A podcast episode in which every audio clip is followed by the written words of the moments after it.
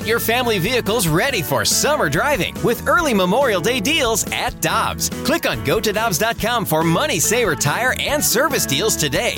Dobbs, with 43 locations, real deals are always close by. Get ready for the greatest roast of all time the Roast of Tom Brady, a Netflix live event happening May 5th. Hosted by Kevin Hart, the seven time world champion gets his cleats held to the fire by famous friends and frenemies on an unforgettable night where everything is fair game. Tune in on May 5th at 5 p.m. Pacific time for the Roast of Tom Brady, live only on Netflix.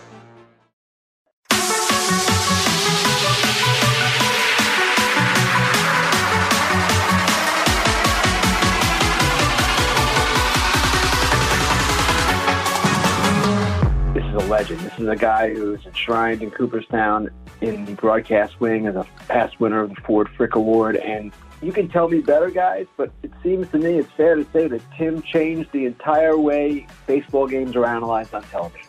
He was more critical, more humorous, more observant than almost anyone who's ever done the job.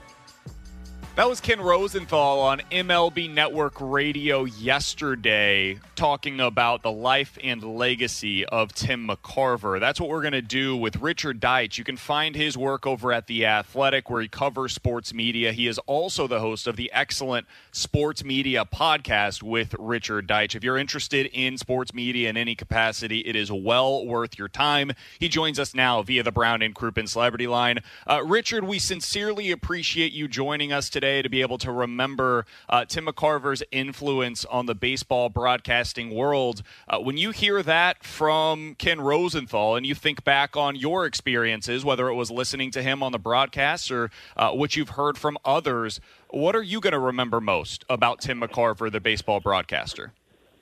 Uh, well, first, appreciate uh, you guys having me on. Uh, it's twofold for me because I lived in New York and grew up in New York. So McCarver was on the Mets broadcast, and he was a revelation just in terms of a baseball broadcast. Most of the time, at least from my youth that I remember, they were former players. There's kind of a certain style that almost every analyst would have, and generally speaking, the play-by-play person was the star of the show. McCarver was revolutionary in that he first guessed a lot of stuff, whether it was uh, like a play that was going to happen whether it was a certain type of pitch. He was really just sort of really good on sort of strategy happening before it happened, very much like Tony Romo in his first and second year in the NFL. And that was a revelation because uh, nobody really had done that, at least from what I saw at the time. And then he took that nationally. And, you know, there are many occurrences in games that he did with Joe Buck on Fox where he was just so ahead of the play um, he really was a well prepared and thoughtful individual and had just the rare skill set of being someone who played in the majors for four decades at a position where you're really seeing everything on the field, the catching position, and then being able to translate that to broadcasting. I, there, it's not a surprise that many of the broadcasters, since Tim McCarver first entered the booth, are ex catchers uh, because they see the field, and I think McCarver set the template um, for those who who followed him. And, and Richard, that's where I was going to go next because we see it now. I mean, it's a regular occurrence. You get a former athlete in the broadcast booth with the play-by-play man, but uh, was there something special about Tim compared to what we see today about having an analyst like that in the broadcast booth? Well, I mean, it's you know, it's just it's like it's like athletics. It's hard to compare eras. Like you know, Howard Cosell today would not play. Like it's just like it, we live in a different world. That was a three television universe world. We're now in a cable world. The world's more polarizing. So it's it's hard to compare the two. I think where McCarver, where you could sort of draw the line from McCarver to today, is that he really took an analytical approach to sports broadcasting, and we see that far more today. Whether it's John Smoltz in baseball, I think Greg Olsen um, is is fairly analytical when it comes to being an analyst. You know, McCarver was a for McCarver it was less about folksy storytelling and I think more about the strategies of the game itself. And that to me is where he changed things. I mean, it's a little before my time, But you know, Joe Garagiola was a very very famous analyst for Major League Baseball, and his reputation was like sort of you know he was a catcher too, but very much more folksy and storytelling and stuff like that. And then I think McCarver becomes the next sort of iteration of that, where it's more analytics, and probably Smoltz, whether you like him or not, is probably the next iteration of McCarver, where Smoltz is really really analytical and gets deep into the game on that, and obviously more of a modern feel for the game than McCarver did, just because he played a couple years after McCarver. So, you know, the baseball broadcasting, at least on a national level, owes a lot to Tim McCarver. He he he sort of changed how things were, and um, and again at the time, especially when he just came into the booth, especially in New York, he was just he was a very revolutionary voice. Richard, I don't know what this was like in New York. I, I didn't get an up close um, look at that the way that you did, but I, I, know for Joe Buck, he, he's talked recently and in the past as well about the influence that Tim McCarver had on him. And I, I used to do a show with uh, Danny Mack here in St. Louis, and so I, got to know uh, kind of the ins and outs of their relationship between Dan McLaughlin and Tim McCarver. And Dan considered Tim to be one of his best friends, and he, he learned a ton from him about broadcasting as well. Uh, when you look at the influence that Tim's had on the play-by-play men that he's worked with, uh, what comes to mind for you on that influence? Well, the simple thing that comes to mind is something Joe Buck told me ten years ago, and then repeated it this week, and that Tim McCarver taught him more about broadcasting than his dad did. And so, what does that tell you? Jack Buck, obviously one of the great broadcasters of all time, was Joe's dad. But yet, if you ask Joe, who taught him more about baseball broadcasting, he would say Tim over his father. Um, and that's the thing with McCarver is I think you talk to um, whoever, whatever play-by-play people worked with him, they, they just they say he was a very generous analyst.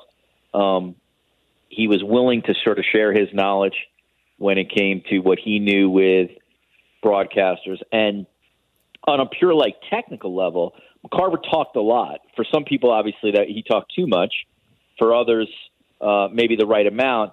But in terms of being a play-by-play person, what he then gives you is he really helps you out just in terms of the length of a broadcast. Because the one difference between baseball um, at a major level and almost all these other sports is there's no time, you know, there's no clock. Like the game is either going two and a half hours, three hours, or you know, 15 hours. Like the, that's where a guy like McCarver could be invaluable in that he really has a lot to say, and you as the play-by-play person do not have to, um, you know, you don't ha- you don't have to necessarily carry that broadcast. So, you know, Joe Buck, um, he's done a lot of interviews, obviously, in the last 48 hours, and um, he's had some pretty extraordinary things to say about Tim Carver you hear all of the stories over the last 24 hours, Richard, of Tim McCarver and his broadcast career. And the one that stuck out to me was I, I, I, forgot who was talking about it, but they were discussing when he was on a Braves call and was talking about Deion Sanders and talking about how he played in the Falcons game earlier that day and then the Braves game. And afterwards, you know, Deion pours a bucket of water on him in the locker room.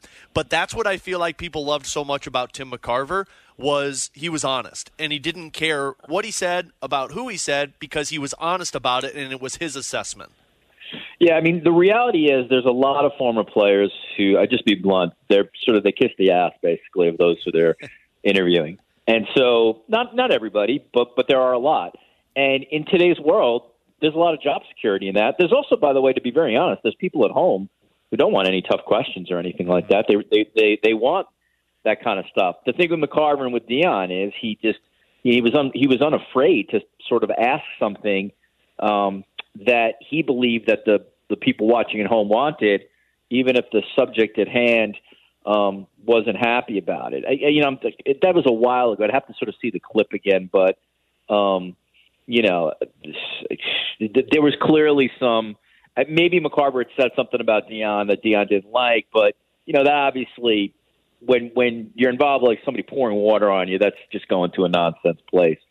Um, so it's a you know it's a famous clip. It's out there, but the larger point is that McCarver was not somebody who was a over the top PR apparatus when he was in the interviewing position, which he wasn't in a lot, but he obviously was in that situation with Deion Sanders. And again, I think that speaks to, at least from my perspective, that you know, he he respected the position that he was in, and he wasn't necessarily like a shill for Major League Baseball or a shill for whatever person he was talking to. He was at least in some way trying to represent the viewer. And as a general rule, those are always the broadcasters I respect the most. Richard Deitsch is our guest for just another minute or two here on 101 ESPN. He covers sports media for The Athletic. You can also follow him on Twitter at his name, Richard Deitsch, D E I T S C H. Uh, Richard, on, on the baseball broadcasting uh, side of things, uh, non McCarver edition, I, I, I would be curious uh, Uh, in St. Louis, one of the big topics right now is the Bally Sports situation and what the future holds for those broadcasts with Major League Baseball. I, I, don't know what you have on this subject specifically, but when you look at what the future of baseball broadcasting looks like at the local level, what do you foresee, both in the, the immediacy and kind of the long term future of what that ends up becoming? Yeah, there's a lot. There's a, there are certainly other people in the space who've done a far more reporting sure. on this than I have, so that's the caveat on that. But it's a mess. Like just as a general sort of overview kind of take, um, and it, it's going to take a lot of untangling over many many years for this to work out. The problem for all this is that depending on the team, they all have different lengths of contracts. Like I don't know what the St. Louis contract is, but like you know, the sooner those contracts are up with the RSNs, well, then we'll just take baseball, for example. Major League Baseball then can designate as to what they want to do with the Cardinals' local rights. The problem is a lot of these local rights deals extend far. I know the Yankees have a long term deal, even though they own the Yes Network. So I think in the near term, regarding um, you know Diamond's expected bankruptcy, MLB says that they're going to be able to provide local viewers with access somehow to the games. Just again, off, off sort of the top for me, I feel like there's always a streaming apparatus where MLB can put that on, but you know, you really do then alienate a ton of fans who still are not on streaming, or maybe older fans who still have a cable sub- subscription. Um, so, in short, the only thing I can tell you is like it is going to be a rocky road in the near term until all these contracts around the country eventually eventually play out. But the the RSN system as a whole is a mess, and it's uh, it's, it's anachronistic. And where the future is ultimately is people paying directly for streaming services where they can they can get their games direct to them. There won't be blackouts, but honestly, it'll probably cost you a lot of money. Yeah, Richard, if you could see our text line whenever the Cardinals play on Apple TV, like Oof. twice throughout the course of the regular yeah. season, is. Can I, can I just? Yeah, I didn't mean to interrupt because you just had one thing, and this sure. is important. Like I, I like baseball, and I, you know, I grew up in New York, obviously, like you guys, a very big baseball city. But I will say, there's no major sport that has cared less about its fans when it comes to getting the sport to them than Major League Baseball. And the Apple deal is a perfect.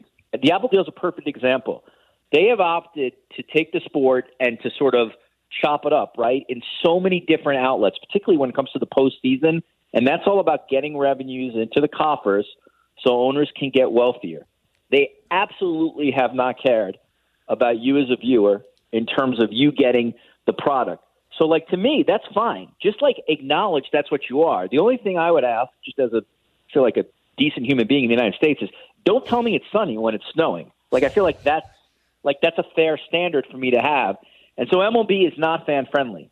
MLB is financially friendly to MLB, and so I feel for the Cardinals fans because um, you are very you're dealing with the same stuff in a lot of different markets where they have made it very hard for you to be a baseball fan. Yeah, I mean, imagine being. It's not something that's like any groundbreaking news, but uh, if you're a fan of baseball in Iowa, there's like seven different teams that you can't stream Correct. because of the blackout right. rules, and it's it's something exactly. that they've tried to like cover their ass on for years. And now, finally, after like a decade or more of people saying, "Hey, this is a problem for Major League Baseball," finally, Rob Manfred and some of the owners are acknowledging, "Oh, yeah, we should probably do something about that." Yeah, no, I mean, again, it, the NFL has a lot of issues. Don't get me wrong, but the the one thing that they figured out, obviously with the help of Congress, is to make the game as accessible to as many people as possible. Um, and MLB has has sort of honestly done the opposite. It probably hasn't cost them yet because people still love to go to the park because the experience is great. But yeah, I mean, like it, in 2023, honestly, it's outrageous if you are a fan of a team that you can't get easy access to a team given the given the technology that exists in the world today.